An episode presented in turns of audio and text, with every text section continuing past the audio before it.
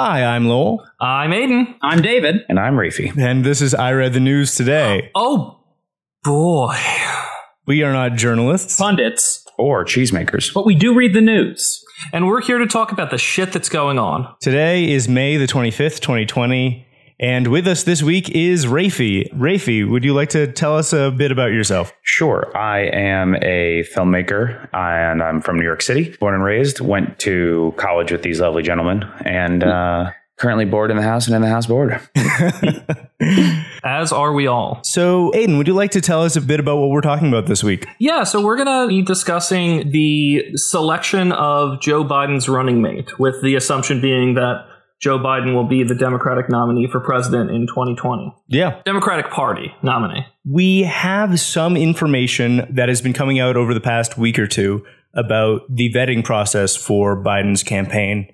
His campaign has not really announced anyone that they're vetting, but the people who are being vetted have liked to talk about their status, including Illinois Senator Tammy Duckworth, New Mexico Governor Michelle Lujan Grisham, who is a former House member as well, Michigan Governor Gretchen Whitmer, who was elected in 2018 and has recently been in the news a lot talking about the lack of supplies and lack of leadership by the federal government over coronavirus. Representative Val Demings, a former Orlando police chief. She was also one of the impeachment managers during Trump's impeachment trial. Senator Maggie Hassan, who also served as governor and is being vetted according to New Hampshire radio station WMUR. And the latest name to emerge is Senator Amy Klobuchar, who was, of course, a former 2020 presidential candidate. Why do you call her the latest name to emerge? According to Forbes, updated on the 22nd, that she was the latest name to emerge among those. Oh, okay. I, I might have just been reading into your wording of that, but I've heard her name for months. Yeah, I have too. Oh, Oh, well, yeah, people of- have been talking uh, about Of it. course. This is just a, a confirmation that she's actually, that there are meetings set and there are motions in place to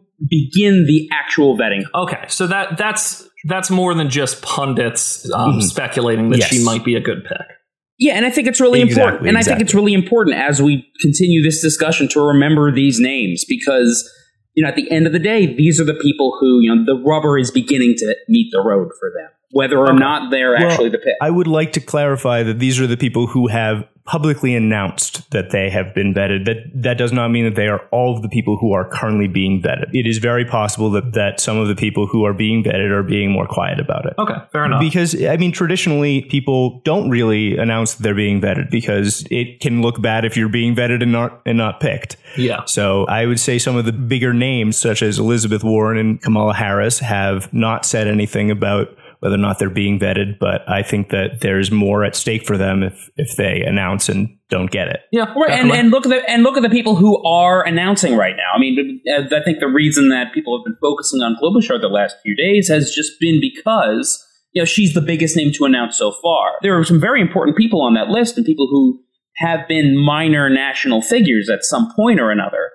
But they're by and large people who, in order to get more public support for them to be in that position, need to create a little momentum for themselves. And I think that's why these are people who have allowed this information to drop. So I think that it is very important to talk about before we get into anything else the fact that this is the first time in the country's history that there are only women being considered for this role for vice president. Didn't Mitt Romney have a binder? well, Did- uh, the bi- bi- binders full The of women. Yeah, that, was for his cabinet, I believe, right? Yeah, that referred to something. I think that was positions that he was appointing as governor of Massachusetts. I think that was. Hmm. I'm going to nitpick a little bit with the way you worded that. Sure. This is, to my knowledge, the first time that the presumptive nominee has pledged to pick a woman.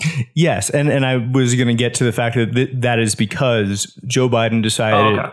in March to announce that he was going to pick a female VP no matter what. So that is why we're in quite a unique position. Mhm. There have only been two other major vice presidential pick who were women. Of course, neither has won. So this would be the first female vice president. Before we get to that, I wanted to know everyone's thoughts on who they think of this list the Biden campaign should go with and why. For that, I, would love to start with you, Rafe. We've talked a little bit about your your thinking on it. Well, just for clarity, I think we've talked about my thinking internally between us. Yeah. I don't think we've talked at all for everyone to hear. But for me, it, it can't be a middle aged white woman. It can't be a white woman at all, in my opinion. Biden mm-hmm. is the, you know, he's the elderly white man. He is the quintessential example of American politics right now. The choice for VP, A, he got he got the first step right. It has to be a woman. And the second step, it has to be a non-white woman. And then the third step, she has to pull votes. Mm-hmm. As we stated earlier, that Amy Klobuchar is now in the running. And David, you pointed out that she is the most I forget the word you use, but she's the most acclaimed member of this group so far. I would say that I don't know if they've announced her so far, but Kamala Harris would give a serious run for the money of seriously acclaimed people who would be in the running for this position as senator from California. Mm-hmm. And I think that she would inspire many more and pull tremendously more votes than Amy Klobuchar would. So would Stacey Abrams for that matter. Yeah. You know, we've talked about this internally before, but I think just starting off with those two names people know, names that people can get behind, um, that would off the bat do a lot more than having an Amy Klobuchar type. And I love Elizabeth Warren. I love her to bits and pieces, but she's not going to pull votes that Biden's not going to pull, in my opinion, at least. Hmm. So when you're saying pull votes, are you looking for your VP to support the base of the party or to be reaching out to bring in votes from people who are more moderate or independent? I don't even think that. I think it's people who aren't voting. Mm-hmm. I think 2016 was the the worst voter turnout we've ever had. And correct me if I'm wrong, Hillary Clinton's choice for VP was atrocious, in my opinion. And I'm curious to know what you guys think because I was hoping she would choose someone even the slightest bit inspiring. I could not care at all about her choice for VP. I would be kind of interested in running an experiment of who could name off the top of their head her Tim VP. Kaine. Tim okay. Kaine. Okay. I remember. He's he's America's right. uncle. Senator from Virginia. Virginia. Definitely not my uncle, let me tell you. He wears way too many ties. Doesn't make in- inappropriate enough comments. But he spoke Spanish. He spoke Spanish sometimes. I think honestly the if you recall the discussion in 2016 was the blue wall and the whole idea that as long as the key states for the Democrats would hold, and that all we need to do is play in the states that are harder to reach. Tim Kaine did what he was supposed to do. I disagree with that. We lost key states. We lost Pennsylvania. But no, no, no. He, but here, but I oh, no. But here's the thing: he did what he was supposed to do, which is win Virginia. That's all he was there for, and that's the issue. That's why he was not a good choice. Then that is a useless VP. Clinton lost the blue wall. She lost the states that she was supposed to get. Right. My point being, he was a poor choice, not because he didn't do what he was supposed to do. He did what he was supposed to do, but it was the poor choice for the moment because well, that's not what the campaign needed. Couldn't you say that he didn't do what he was supposed to do because what he was supposed to do is be vice president and he's not? nice job. Yeah. I would say just based on the I mean, David, you opened up with he was supposed to help fortify the blue wall. That blue wall crumbled. But that wasn't my argument. I was saying that she was chosen because the assumption was the blue wall would hold. They were assuming they would win. And I don't think going into this election, we can assume we're winning this. Thing. Sure. So And that's we just can't. so what I'm saying is I think he was a poor choice because they weren't looking for someone to pull in votes. They weren't looking for someone to fortify the blue wall what they were looking for was to win one state, which they thought would give them a, a, big advantage. And that was poor math. A lot worse than poor math. Well, exactly right. And so I think this time, obviously, I think we need to do a little more, put a little more thought and effort and care into the selection of this position. Well, so you, back to your original question then, do you want to pull independents or moderates? I think that the two people I named are going to pull incredibly left leaning people that mm-hmm. are not inspired by Biden and people who are not inspired to vote for him right now. Yeah. I think that they, I think that either of those two candidates, potential candidates that I named, would pull our demographic, would pull millennials, would pull the first age demographic of people who can vote in this election. The only person who is white that I think could do this would be Elizabeth Warren, but we don't need another white person in politics. Well, it's too late for that. She already is. well, Rafi, you you also said something earlier that I think is important in this pick, and what you said is what votes do we want to pull? And you said what I think is correct. We need to pull the votes of people who typically don't vote. Yeah. That is something that the two people that you mentioned, Stacey Abrams and Kamala Harris, would be better at doing than perhaps anyone else on this list. My belief. I would maybe rank Elizabeth Warren in that tier as well, but I, I, it's that's not as clear to me as it is with Kamala Harris and Stacey Abrams. In looking in this list, and I think it's actually kind of important that those two people, Elizabeth Warren, Kamala Harris, and frankly also Aiden, you mentioned Stacey Abrams, are not on this short list from that Forbes list that Lowell read at the at the very top. I notice, and I've you know seen other people notice too. A lot of these people won in 2018 and helped the Democrats take back the House and take some more governor mansions. And those are, by and large, more moderately leaning Midwestern women. And I think that's just an interesting thing to notice and I think a thing that we need, and I, I, I, think that is at least a driving. I think that is a thing that the Biden camp is looking at. Yeah, and I think that is, and I think that's the big reason why Amy Klobuchar is so high on a lot of lists, is because yeah, she is. Ugh. She's seen as someone who could help shore up the Midwestern vote, which is that blue wall, which I, crumbled in 2016. Yeah, I personally would prefer a vice presidential pick, like Rafe, you were saying, and I think that is a better strategy. But I I know that when you look back at the data from 2016 and you see where Democrats lost that they didn't expect to, I think that that's why a lot of these people are on this list because they're from states where Democrats lost in 2016 but won in 2018. Again, I I think that you end up really creating even more division within your own party by choosing someone who does not represent, choosing two people who don't represent a lot of the voices within the party. If you're, if, we already have a lot of division, and that's already very dangerous going into this election, and just the the choice of Joe Biden was in a lot of ways divisive, but the question is can we afford to continue to alienate a lot of the party? Which who are we alienating right now? In sorry just to backtrack who are we alienating with these picks? Well i'm saying that if a amy klobuchar who i've been saying from day one was running for vice president because of the way that she was running her campaign if biden goes with an amy klobuchar then you really have a lot of representation from the moderate sector of the Democratic Party, but you don't have really any representation from the progressive movement, which Correct. has been very vocal. And I think that's far more dangerous than losing a, a Michigan or losing a, a place in, in the Midwest. You might win the presidency, but you wouldn't really have the support of most of your Democratic base.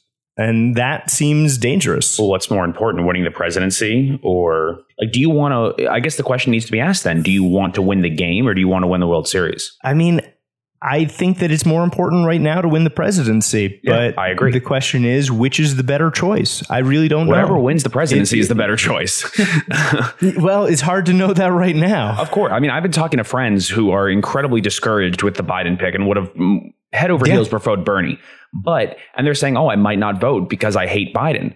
They're missing the bigger picture here, in my opinion, in that anything to Absolutely. win the presidency is what's important right now. And you can understand yeah. that we're not getting the candidate that we want and understand at the same time that we have a bigger obligation to fulfill and a bigger picture that needs to be seen. If we can get a Democrat into yeah. the into the White House, then we can start to attack the things that need to be attacked. Until then, our hands are tied behind our backs and horrible, atrocious things are happening.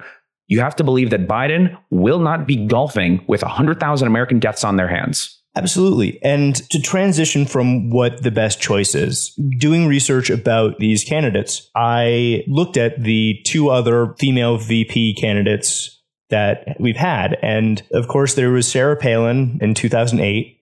But before that was 1984. Walter Mondale's pick was Geraldine Ferraro. And the impetus for Geraldine Ferraro to be the pick seems very similar to now. A New York Times article from 1984 talked about Ferraro as being an excellent choice. She was a lawyer and representative in Congress. And a lot of the reason why she was chosen was to create a sense of diversity within the pick. Mondale was, of course, going up against Ronald Reagan and then Vice President George H.W. Bush.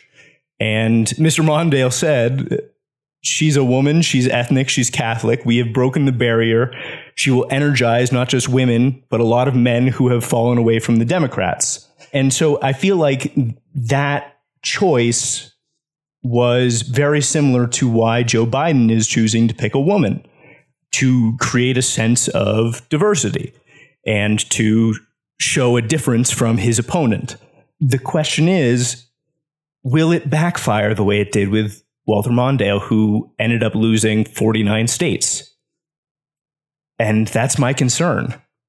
That is one thing I I'd like to spend a little uh, just just a second on is I I think it may have been a miscalculation for Biden to state publicly that he's going to pick a woman. Why? That opens up the idea that he's not picking the best person for the job. He's picking someone to fill a quota. That's a very good point. Yeah. Mm-hmm. Um, that's not that that isn't something that I care about, but that's something that a lot of voters do care about is the, the potential that he isn't picking the right the best person but that he's just doing something to something th- that's a an example of social activism and trying to make history rather than picking the the best person for the job. And if I had been involved in picking Trump's vice president in 2016, I would have said it absolutely has to be a woman. And that's not the way that they went. And they still won. But then again, I yeah, that that's a very different demographic. It is a very different demographic, but the the Republican Party with the pick of Mike Pence wasn't so much worried about picking off other voters. I'm not sure. Exa- I, I'm not sure of the math that went into picking Mike Pence, but it worked. It, it did. No one wanted to be his VP, if you recall. Remember, he said to John Kasich, "You can essentially run the country. I just want."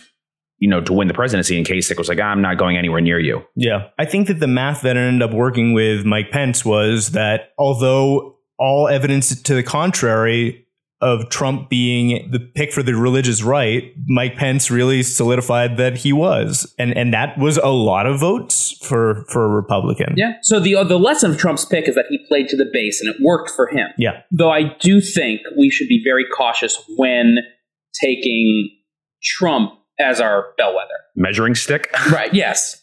I agree. Well, but I think there is something I think there is something you can take out of that pick and it's that it if the lesson we're taking is that Mike Pence shored up the religious vote that was a glaring weakness for Trump, then the the lesson to take from that is Biden's vice president should shore up a glaring weakness with him. Which is, Which would be progressives. I agree. It could be progressives. It could also be that he's not a woman. It could be that he's a white man. You can't really avoid that. I yes. They they couldn't really avoid the fact that Trump is the least godly person to ever run for president. Yeah. They still Uh, that's not that. That is not true. That is. Uh, I I am looking right here at Vermin Supreme's platform. on on a on a major party. He's running as a libertarian. He You is he, he is running for libertarian. And I would They not are count not that as a a major major party. uh, his No. running mate is Spike Cohen, and as part of his platform, he is lobbying to go back in time and kill baby Woodrow Wilson, which will make the killing of baby Hitler unnecessary. But he does he does claim if he is able to figure that out, he would like to kill baby Hitler as well. I think that's worth noting. Okay. That's that's I worth feel like noting. we've now ventured into like dangerous YouTube. yeah. I'm curious who you guys like. I'm, I feel like I'm the one who's answered. Uh, that's fair. Ju- I would say spit your answer out. Go. I personally, well, I believe it's going to be Amy Klobuchar, but that's partially because of my, My own pitch did not go well. self hatred. But but but I would I would love it to be Stacey Abrams. That that's my ideal. Okay, then if that's if that's the case, then I'd like to spend a little bit of time on Stacey Abrams because I don't think she's a good. pick. My pitch is going horribly right Yeah. now. well, no, your pitch is your pitch is going good, Rafi. In that, gun to my head, my pick is Kamala Harris. But I have Yes. I have serious serious concerns about Stacey Abrams. Okay. We've discussed these, and I'd love for you to kind of go on about it because I do. I took what you said very, very much to heart. In, A lot of my concern with Stacey Abrams is that she is lack of experience. Sure. Like if she if she had won, the race for Georgia governor, then I would have said That yeah. I would have I would say to the Biden campaign that one candidate that Stacey Abrams is there's nothing glaring in her past that's the pick Mhm. but she didn't win Yeah. That race and I think she is someone Yeah. that the re- the Republican Party's propaganda machine is going to have a very easy They'd time have a field day with her. Exactly. turning people against Yeah. So that's actually the reason for me why, gun to my head, I actually think Tammy Duckworth is a stronger choice Hmm. than Oh, even God. Kamala Harris. Not, not my maybe not my not my personal first choice, but someone who I think fills those demographics. She's not progressive, but there's A, enough progressives who are willing to work with her, and B, while she has a semi national footing, she has time to kind of reassess and change her image. That doesn't happen in politics. You'd be, I don't know if that's 100% true. Biden was accused of something in the 90s and is trying to fix it now. You don't fix your image. Come on. Like, these images don't change. Once someone's made up your mind about you politically, But uh, that's the thing. I, people have not made up their mind. About, I do not. I do not think that if you pick up, you know, any random, you know, American and you ask them, "Hey, what's your political opinion of Tammy Duckworth?" I think it's eh. I think people think eh. The average person. I think most. pe- I think most people don't know her, and I think that is potentially a strength. Hmm. Well, but then you run into the issue of, and I'm not saying that this is who Tammy Duckworth is, but almost nobody knew who Sarah Palin was when Very true. she was picked, and she turned out to be an absolute disaster. And I don't, That's a mild way of putting it. I don't think that of, Yeah. I don't think that that will be the case for Tammy Duckworth, but there are definite drawbacks to picking someone who people don't know. No, and I think that's totally Yeah. fair. The thing that gives me pause about Kamala Harris and also Elizabeth Warren, frankly, too, I would be concerned if he picked a senator from a coast, from a you know one of the coastal states. Yeah, that's fair. Number one, number two. Frankly, I'm frank. I you know while though I did say you know I do think Tammy Duckworth is or would be the right choice. I'm concerned about choosing a senator at all because the 2020 Senate map is favorable for Democrats, and I kind of think as a party it's important to be hounding on those strengths. Yeah. It would be devastating to lose. We need to pick up three to four seats to get a majority in the House. And I think it's, you know, uh, the Republicans are on the back foot. They have to defend 23 seats in the Senate. Dig it. Um, that's a lot. But Democrats have a fair amount of weak seats up. Yeah, the the Demo- the Democrats are defending a the, the Democrats there there aren't a ton of pickup opportunities for the Republicans, but one of them is Doug Jones, who's a Democrat who represents Alabama. So that's a I- huge pickup Hmm. opportunity. Who and he frankly basically only won because of because his opponent was Roy Moore, But he pedophile. and th- I, I do I do want to just mention for a second a thing about Doug Jones. Oh, God. His likely Republican opponent is going to be Tommy Tuberville, who is the former head coach of the Auburn football team. Yeah, that we're gonna lose.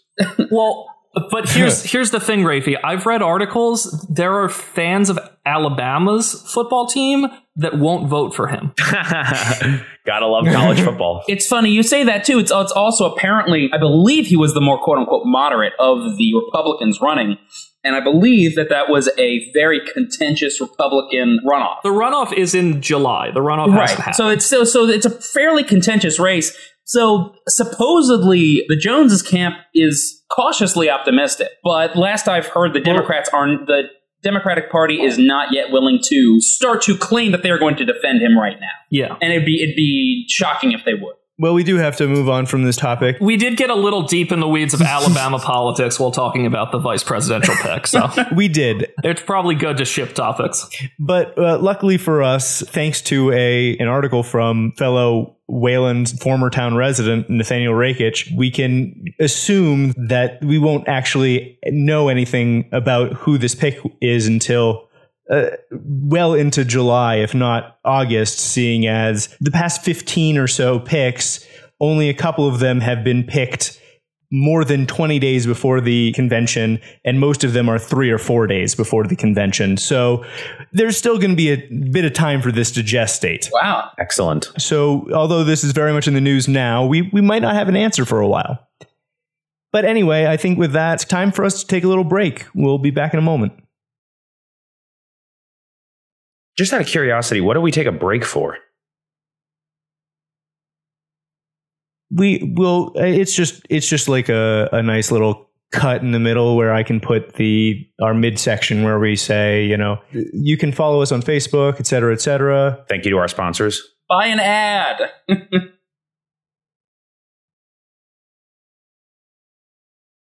newsoboy at gmail.com. Facebook.com slash newsoboy. Thank you so much for listening. You know the rest. And we're back. Thank you so much for staying with us. We are now going to be going to a weird article, or as Rafi likes to say it, Russian roulette of different links that he can click and doesn't know what they lead him to. Yeah, so no one let's, told me uh, about this. I just see the, the spreadsheet for the or the document for this podcast. I'm like, oh, these I can't read these, and then I find out, Lord knows what's on the other end of these links that I can't see, and I'm just supposed to click them and pray to God it's something that's not like meat spin on the other end. Well, Lowell, you put this together, right? Yes. Aiden, you had one of these links, which means it could be something absolutely terrifying. And Aiden could have changed any of these links at any time.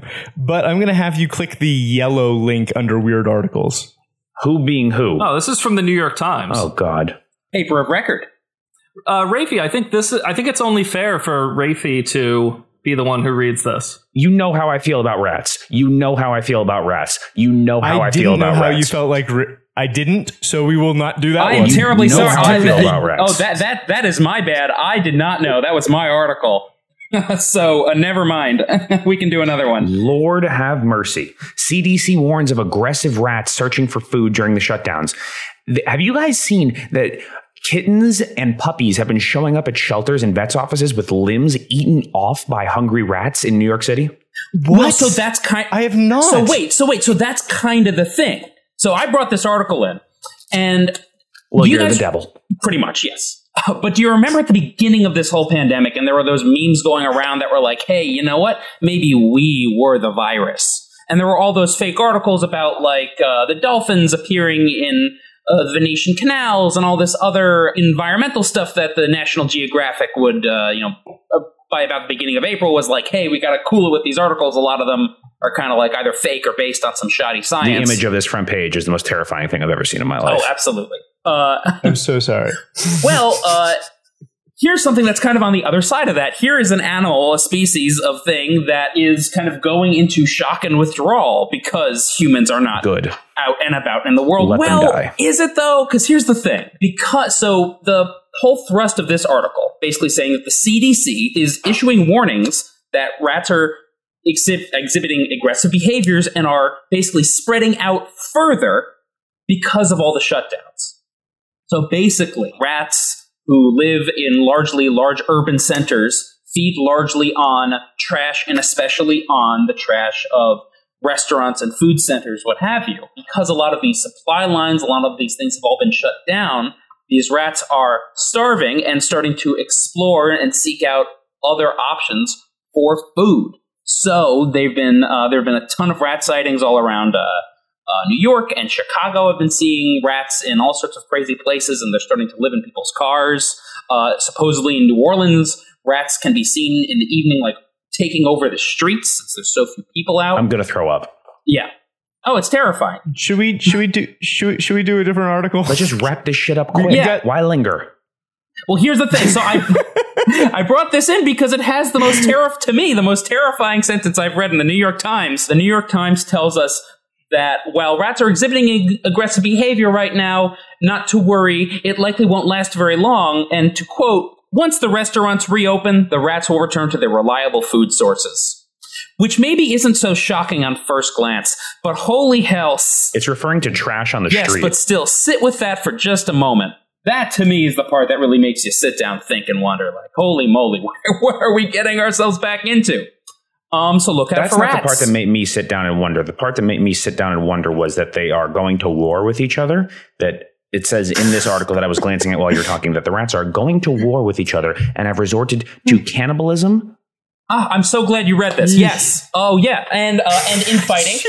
Uh, rats. So rats are, and another quote from the article is that rats are basically they talk to somebody who has the fantastic title. He is an urban rodentologist, a Dr. Bobby Corrigan. I used to think that glory hole attendant would be my least desirable job. Urban rodentologist is definitely I- now up there. That is so cool. I think that's an amazing title.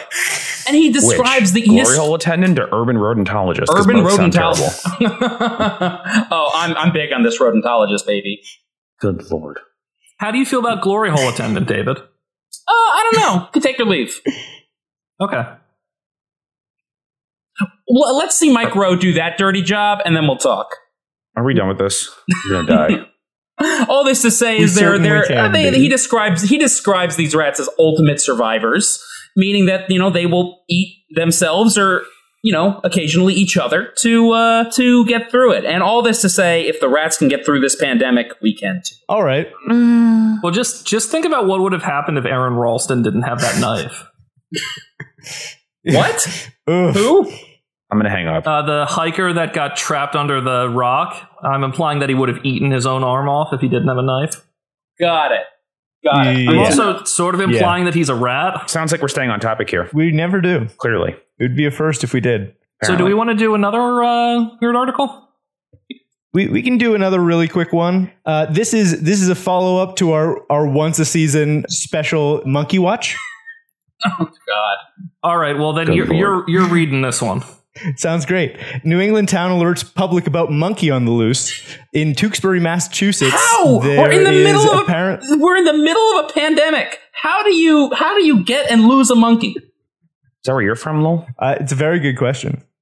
What? Yeah. Are you from Tewksbury? No, I'm not from Tewksbury. Oh. Uh, Tewksbury is in northern Massachusetts, if I'm correct. I haven't been there I much. didn't know Massachusetts really There- had a north. Kind of just hasn't exists. I thought it was Uh, Boston. oh, wait, I thought no, it- no, I thought it was Boston and West. Uh, do you know? Oh, do you know? Do you know where Tewksbury is? Because I can tell you exactly where Tewksbury is. Okay. Aren't you from Jersey? Cool. You sound very passionate about this town. I am, but I can tell you right now that it's to the east of Lowell. It's yes, it is just east of Lowell. That is true. I'm passionate about the town it's next to. yes, it is constantly just to my east.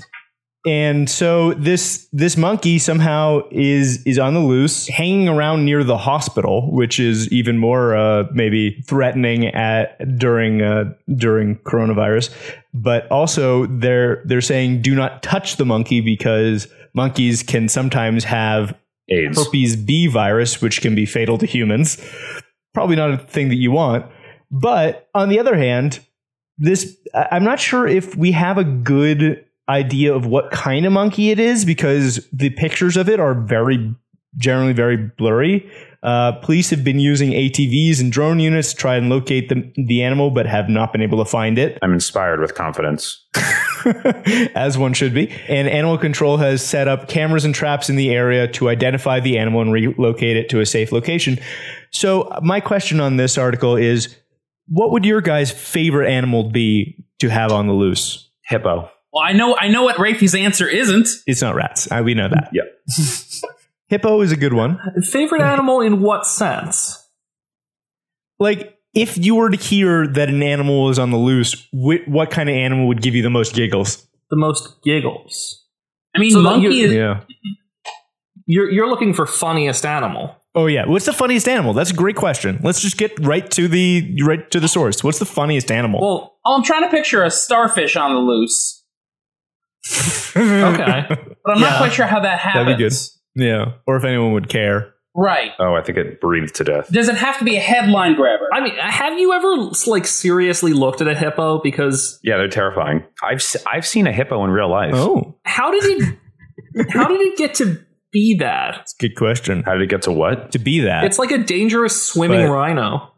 Uh, you can. but I guess the better question is how do we survive while it exists? Well, Why doesn't it just take us all out? you can learn Is it- more. aren't they omnivores? You could potentially learn more about it. Uh, you can for uh, for a cool seven hundred and fifty dollars. You can Zoom with Jesus. Fiona the hippo. You don't say. Oh, where did you find that? It's in Cincinnati. Uh, uh, the Cincinnati Zoo is offering. Hmm. You can you know, pay a few hundred dollars, and an animal will join your Zoom meeting. Wow. Uh, Fiona is seven hundred and fifty. The other animals are between two and three hundred dollars. They must be really strapped for cash. Fiona is the Cincinnati Zoo's fucking huge prize. Who are you fucking with a huge prize? The the hippo. Uh, anyway, I think we can go on to Wikipedia page. Oh man, that's like my dream. All right, so Rafi, what is the Wikipedia All right. page for this week? Oh, I'm familiar with this. This Wikipedia page is called the London Beer Flood, which sounds like my personal heaven. I like Rafi that we've kind of we've we've we've balanced this out. I think.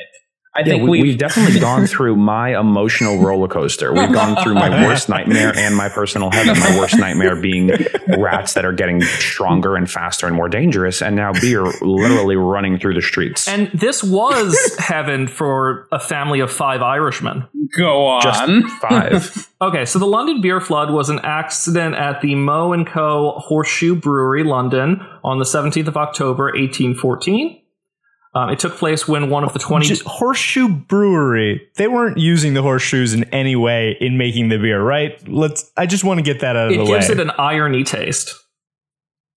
oh, good. Um, so it took place when one of the 22 foot tall wooden vats of fermenting porter burst, um, spilling hundreds of gallons of beer and killing eight people, um, five of whom were mourners at the wake being held for an uh, by an Irish family of a two year old boy. That's What was that? What was that little giggle? That's not funny. I'm sorry. No. That was that was definitely a giggle. Ignore me. Because those five Irishmen died happy. Fair enough. Oh, uh, well, I haven't visited the site of this brewery. I think Lowell has. What? Why? Why do you think I've been here? Did y- Why would I have been because here? didn't you go to see We Will Rock You when you went to London? No, I did not. I did not see We Will Rock I You in could've London. sw- I don't know why I would have. have sworn you did the Queen musical. The site, the the, the, the theater I know that housed someone we were with did. Yeah, uh, the theater that that was at in 2012 is where the Horseshoe Brewery used to be. I wonder if it still smells like beer. Beer in the boards there. It that sounds like the name of a band. It- Beer in the boards. yeah, it boards. probably doesn't. It, it, I'm I'm sure that the boards weren't there when the beer was, but you know it would be pretty awesome. That's a it did. similar question that to someone in my fifth grade history class asked, which was if you took a drink from Boston Harbor, could you still taste tea? and that was the closest I've ever seen a kid to getting kicked out of class without actually being kicked out of class. Uh, Lowell, do you have an answer for that question?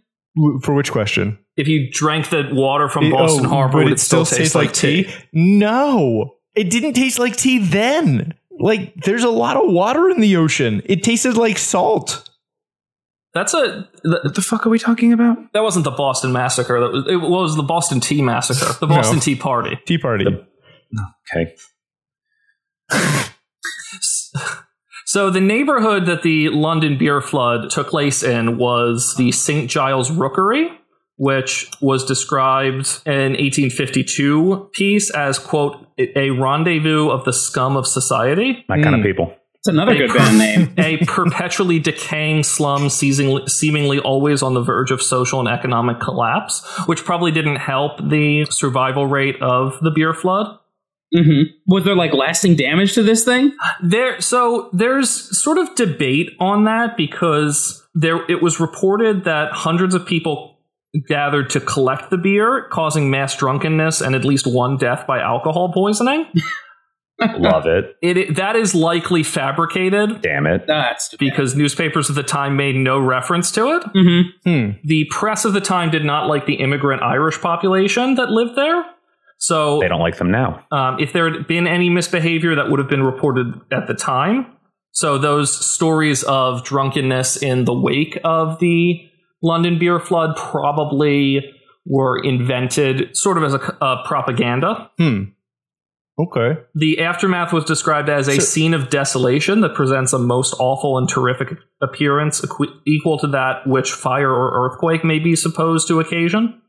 hmm So we we haven't yet talked about what caused it. And according to this section, the storehouse clerk, George Crick, saw that iron bands around one of the vats had slipped, and the 22 foot tall vessel was filled to within four inches of the top, weighing approximately 32 long tons. As bands slipped off the vats two or three times a year, Crick was unconcerned and he told his supervisor about the problem, but was told that no harm what whatever would ensue. Which clearly, when a band falls off of your barrel, you should probably do something about it. This was 1814, so like any kind of regulation of anything, in a workplace was non-existent. There's a very interesting piece at the very bottom of this article that talks about what the coroner said about the deaths in terms of and in terms of the company's responsibility.